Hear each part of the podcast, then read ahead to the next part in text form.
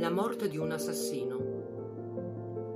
Chi sei? mormorò. Sentiva gli occhi della morte addosso, eppure non era di morire che aveva paura. Percepiva i sussurri delle anime maledette, sentiva il fuoco degli inferi.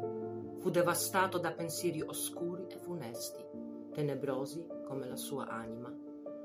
Si aggrappò alla speranza vana di poter sopravvivere, ma la vita, soffio dopo soffio, stava abbandonando il suo corpo. Si sentì sfiorare il volto da una gelida carezza, la malvagità, fedele compagna di tutta la sua vita terrena.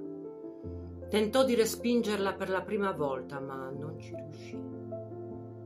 Probabilmente perché in fondo al cuore non provava alcun pentimento. Solo la paura pervadeva i suoi pensieri. Nell'umida stanza oscura nella completa solitudine stava per andare verso l'infinito, quando gli sembrò di percepire ancora un rumore in lontananza.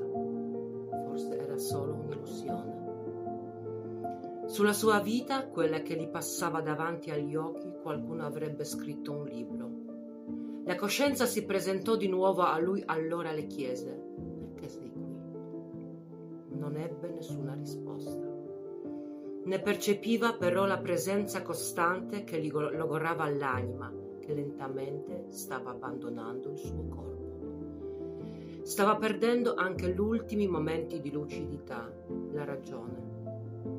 Il dolore estremo non era fisico, bensì mentale.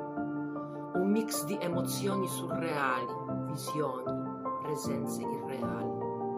E nonostante le sensazioni immaginarie che affollavano la sua mente, si rese conto che non sarebbe tornato indietro.